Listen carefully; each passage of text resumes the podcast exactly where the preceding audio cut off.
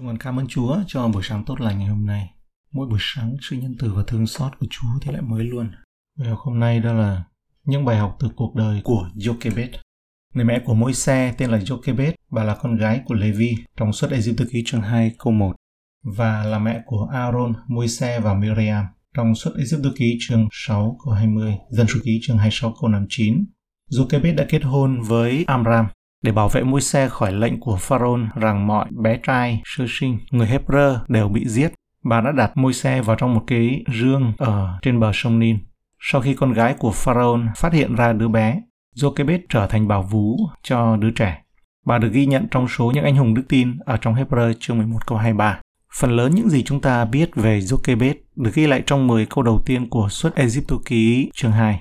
Chúng ta thường nghĩ phân đoạn này là câu chuyện về môi xe, nhưng cũng có thể thích hợp nếu gọi nó là câu chuyện của Jochebed, một người phụ nữ tương đối không được biết đến đối với nhiều cơ đốc nhân.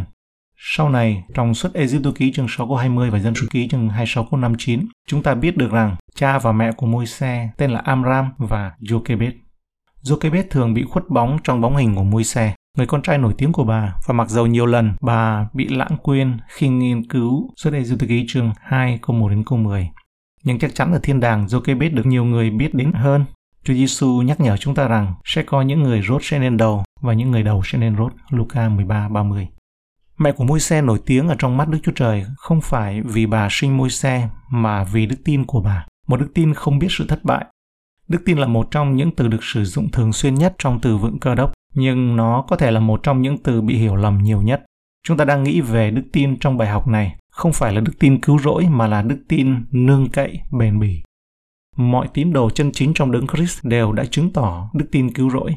Nhưng đức tin bền đỗ nói lên sự nương cậy đơn giản nơi Đức Chúa Trời mà người ta cần phải thực hiện hàng ngày để sống một đời sống cơ đốc đắc thắng và phục vụ Đức Chúa Trời bất chấp mọi hoàn cảnh. Nói một cách đơn giản, đức tin nương cậy là sự bảo đảm rằng nếu Đức Chúa Trời phán trong lời Ngài là đúng và Đức Chúa Trời sẽ hành động theo những gì Ngài đã phán. Chắc chắn những lời trong Hebrew 11 câu 6 bao gồm khái niệm về đức tin nương cậy và không có đức tin thì chẳng hề có thể nào ở cho đẹp ý Ngài. Vì kẻ đến gần Đức Chúa Trời phải tin rằng có Đức Chúa Trời và Ngài là đấng hay thưởng cho kẻ tìm kiếm Ngài. Sứ đồ Phaolô khuyến khích ở trong Ephesos 6 rằng Vậy hãy đứng vững, lấy lẽ thật làm dây nịt lưng mặc lại eo giáp bằng sự công bình, dùng sự sẵn sàng của tin lành bình an mà làm giày dép, lại phải lấy thêm đức tin làm thuẫn. Nhờ đó anh em có thể dập tắt được các tên lửa của kẻ dữ. Chúng ta phải bước đi bằng đức tin không phải bằng mắt thấy. Hai Cô chương 5 câu 7. Bổn phận cơ đốc nhân của chúng ta là bước đi bằng đức tin trong thế giới này cho đến khi chúng ta đến sống bằng mắt thấy ở trên thiên đàng, ở trong nước đời đời. Cuộc đời của Jochebed là một minh chứng đáng kinh ngạc về bước đi của đức tin. Câu chuyện quen thuộc với nhiều người nhưng để chúng ta ghi nhớ rõ ràng, hãy xem một số điểm ở sau đây. Israel và gia đình của ông đã đến Ai Cập để thoát khỏi nạn đói ở Palestine. Joseph đã tiết lộ về bản thân mình cho 11 người anh em của mình và yêu cầu cha của ông hãy đến Ai Cập, điều mà gia đình đã làm theo.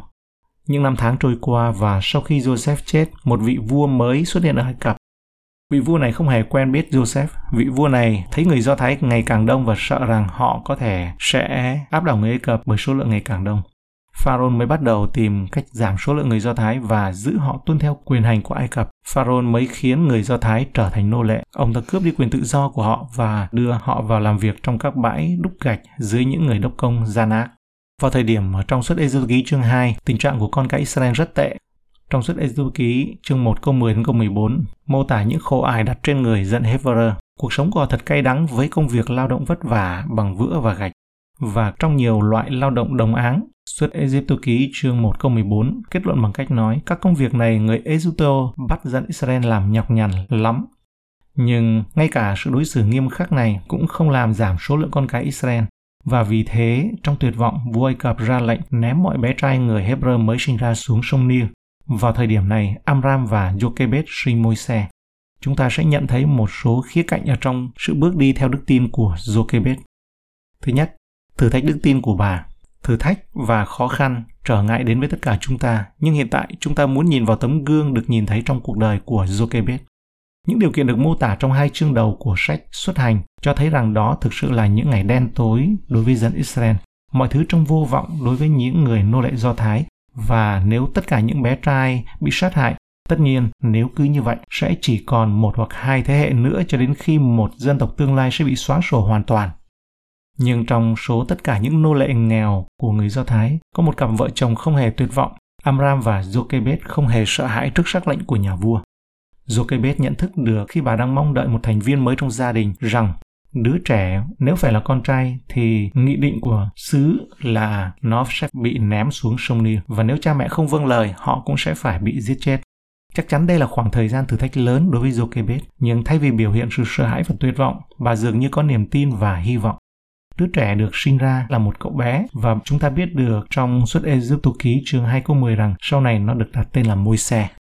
Jochebed là một con người giống như tất cả chúng ta ngày nay. Bà cũng hít thở không khí như bạn và tôi, bà cũng có cảm xúc như bạn và tôi. Bà đã gặp những vấn đề khó khăn giống như bạn và tôi. Nhưng giữa thử thách này, bà có niềm tin và hy vọng. Sự tin cậy và hy vọng này dựa trên điều gì? Câu trả lời, nó dựa trên những lời hứa của lời Đức Chúa Trời. Cha mẹ của môi xe biết rằng con cái Israel không bao giờ bị diệt vong, vì điều đó sẽ phủ nhận chính lời hứa mà Đức Chúa Trời đã ban cho tổ phụ Abraham của họ. Sáng thế ký chương 12 câu 3 chép rằng Ta sẽ ban phước cho người nào chúc phước ngươi, rủa xả kẻ nào rủa xả ngươi, và các chi tộc nơi thế gian sẽ nhờ ngươi mà được phước. Jochebed cũng biết rằng Đức Chúa Trời đã báo trước về sự nô lệ ở Ai Cập mà họ đang trải qua. Đức Chúa Trời đã nói với Abraham ở trong San Thế Ký chương 15 câu 13 đến 14 rằng phải biết rằng dòng dõi ngươi sẽ ngụ trong một xứ chẳng thuộc về chúng nó, làm tôi mọi cho dân xứ đó và bị họ hà hiếp 400 năm. Nhưng ta sẽ đoán phạt dân mà dòng dõi ngươi sẽ làm tôi mọi đó, rồi khi ra khỏi xứ thì sẽ được của cải rất nhiều. Do đó, Amram và Jochebed có thể dễ dàng cộng lại những năm Israel ở lại Ai Cập và thấy rằng thời điểm giải cứu mà Đức Chúa Trời đã hứa đã đến gần. Có vẻ như Đức Chúa Trời đã lấp lóe trong lòng họ niềm tin chắc rằng chính đứa con của họ là môi xe phải là người mà Đức Chúa Trời sẽ sử dụng để mang lại sự giải cứu đã hứa. Họ thấy rằng môi xe là khôi ngô tuấn tú trước mặt Chúa. Trong sách công vụ theo bản hiệu đính chương 7 câu 20 thì cái chữ đó nó nguyên nghĩa như vậy. Ngụ ý rằng Đức Chúa Trời có một số mục đích đặc biệt cho con của họ. Dựa trên lời hứa của Đức Chúa Trời là không hủy diệt Israel và trên cơ sở 400 năm nô lệ, cha mẹ của môi xe tin rằng Đức Chúa Trời sẽ gìn giữ con và sử dụng con cho mục đích của Ngài.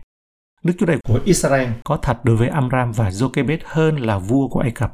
Chúng ta biết được bí mật đó khi đọc Hebrew chương 11 câu 23 chép rằng bởi đức tin khi môi xe mới sinh ra, cha mẹ người đem giấu đi 3 tháng vì thấy là một đứa con sinh tốt không sợ chiếu mạng của vua.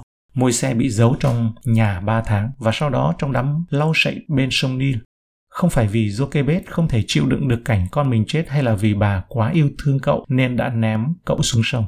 Đó là bởi đức tin mà môi xe đã được che giấu không phải bởi sợ hãi. Cha mẹ của môi xe tin vào lời hứa đơn giản của lời Đức Chúa Trời và sự mặc khải rằng sau 400 năm, dân Israel sẽ được giải cứu. Và con trai của họ là một đứa trẻ khôi ngô và vì vậy thay vì ném con môi xe xuống sông, họ đã giấu cậu bé trong 3 tháng và sau đó giao phó nó cho Đức Chúa Trời.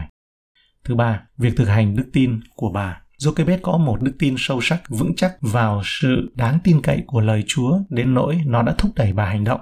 Bà không ngồi xuống và nghiền ngẫm về tình hình hiện tại ở Ai Cập và nói nếu đứa trẻ này là người giải cứu Israel, bằng cách nào đó Đức Chúa Trời sẽ tha nó và giải cứu nó. Chúng ta không thể làm gì được, vì vậy chúng ta sẽ ném nó xuống sông. Và nếu Chúa muốn nó, Ngài có thể cứu nó. Bà biết rằng Đức Chúa Trời mong đợi chúng ta làm phần việc của mình và Ngài sẽ không làm những gì chúng ta có thể làm cho chính mình. Đức Chúa Trời có thể trồng một vụ lúa mì trên vỉa hè, đường nhựa của các thành phố của chúng ta nếu Ngài muốn, nhưng Ngài thường để cho người nông dân sử dụng những phương tiện của họ để trồng một vụ mùa lúa mì. Jochebed không nói, tôi sẽ ném đứa trẻ xuống sông nếu nó là người của Chúa, bằng cách nào đó Chúa sẽ cứu nó. Đó không phải là niềm tin, đó là sự cuồng tín. Đức tin không phải là sự thử thách Chúa bằng cách nhảy khỏi cây cầu hay để bản thân bị rắn đuôi chuông cố tình cắn. Và vì vậy, Jochebed đã làm những gì bà có thể. Bà đã giấu môi xe trong khoảng một thời gian, nhưng khi phổi của đứa trẻ đã phát triển, không thể giấu được nữa. Xuất hiện dư tô ký chương 2 câu 3. Nhưng giấu lâu hơn nữa không được, nàng bèn lấy một cây rương mây, trét chai và nhựa thông rồi để đứa trẻ vào, đem thả trong đám sậy dựa mé sông. Và sau khi Jokebet làm tất cả những gì có thể, bà trở về nhà, chắc chắn là với một cảm giác tin tưởng tuyệt vời rằng Đức Chúa Trời sẽ giải quyết mọi việc theo kế hoạch của Ngài. Jokebet tuân thủ sắc lệnh hoàng gia, nhưng trong việc bảo vệ đứa trẻ khỏi vùng nước sâu của sông, thì điểm cốt yếu của sắc lệnh đã bị bỏ qua. Thứ tư, đáp lại với đức tin của bà. Bắt đầu từ câu 4 ở trong suất Ê-díp-tô ký chương 2, chúng ta thấy cách Đức Chúa Trời đáp lại đức tin của người mẹ đã dám tin cậy vào lời Ngài và đã khởi động một chuỗi các sự kiện tuyệt vời để hoàn thành những mục đích của Ngài và tôn vinh đức tin của bà.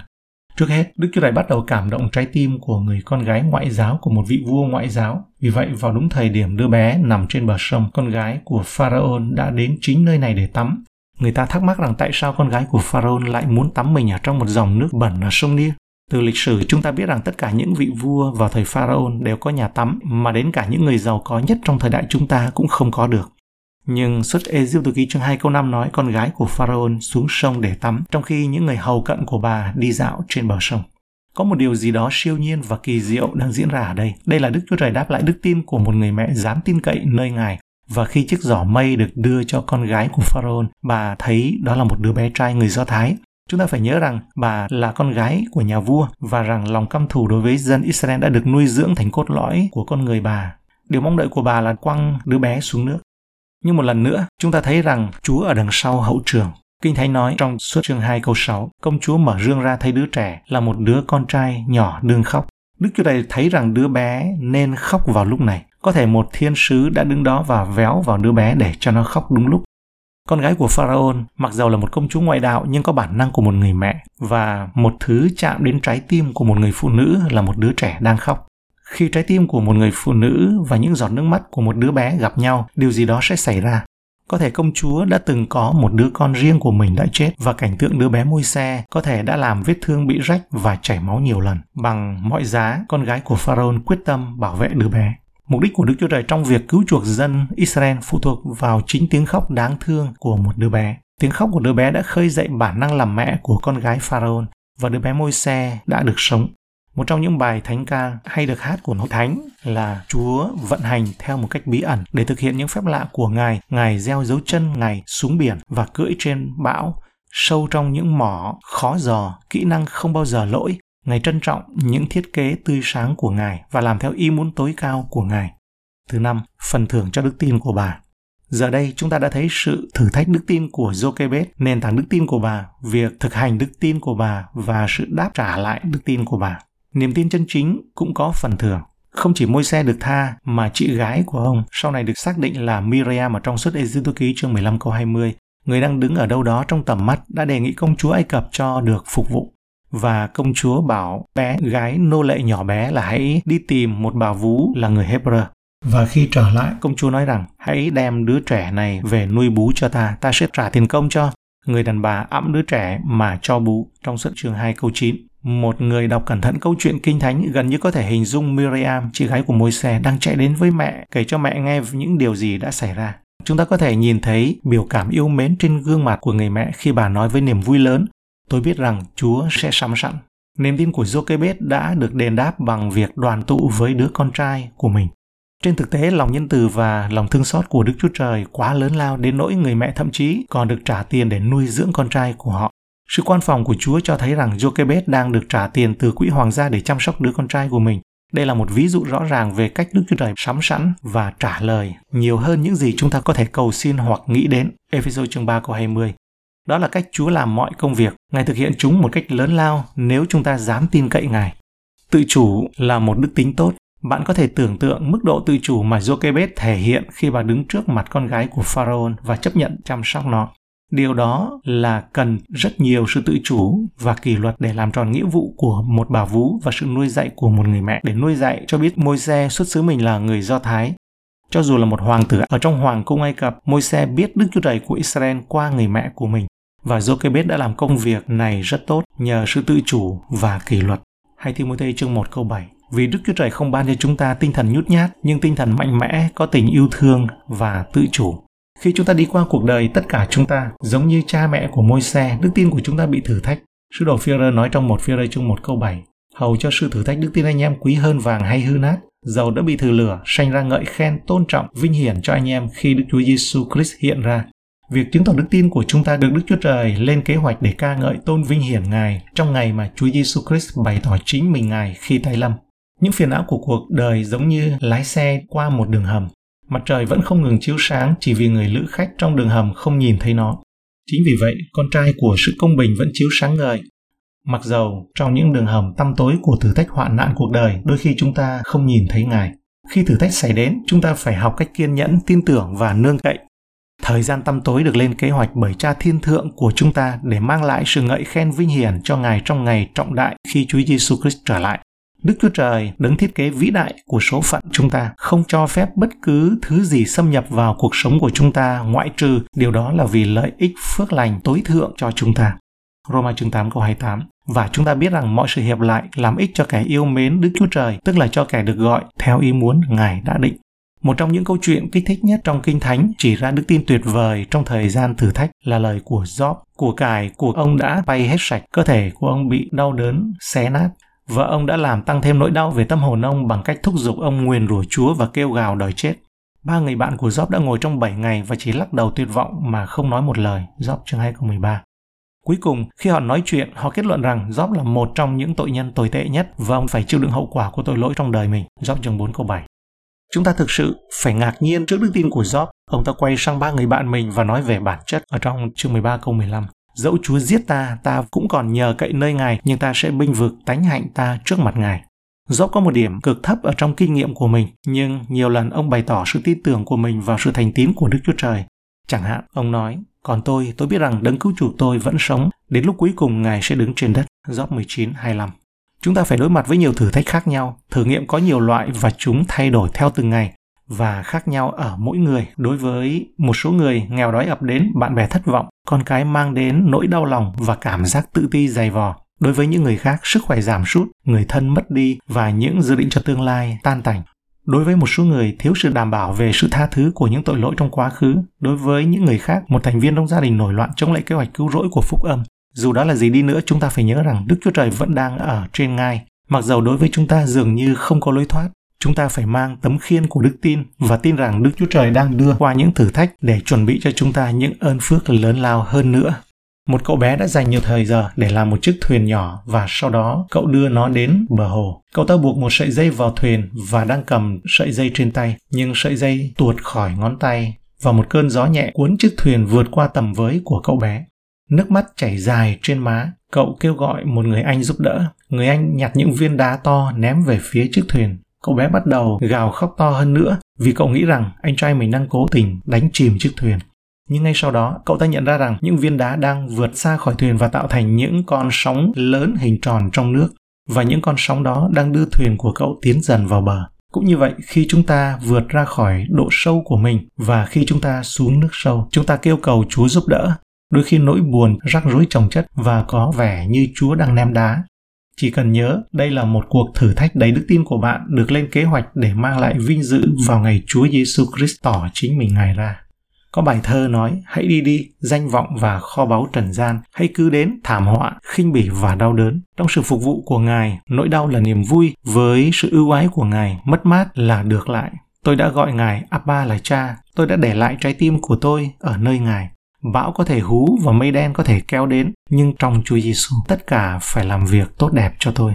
Đối với những người đã trở thành môn đồ của Chúa Giêsu, lưu ý cuối cùng của thông điệp này là lời kêu gọi hãy kiên trì chịu khổ trong đức tin cho dù có bao nhiêu rông bão đã xuất hiện trên đường đời. Chúa Giêsu nói với chúng ta trong răng 8 câu 31 đến 32. Bây giờ Ngài phán cùng những người Juda đã tin Ngài rằng nếu các ngươi hằng ở trong đạo ta thì thật là môn đồ ta. Các ngươi sẽ biết lẽ thật và lẽ thật sẽ buông tha các ngươi.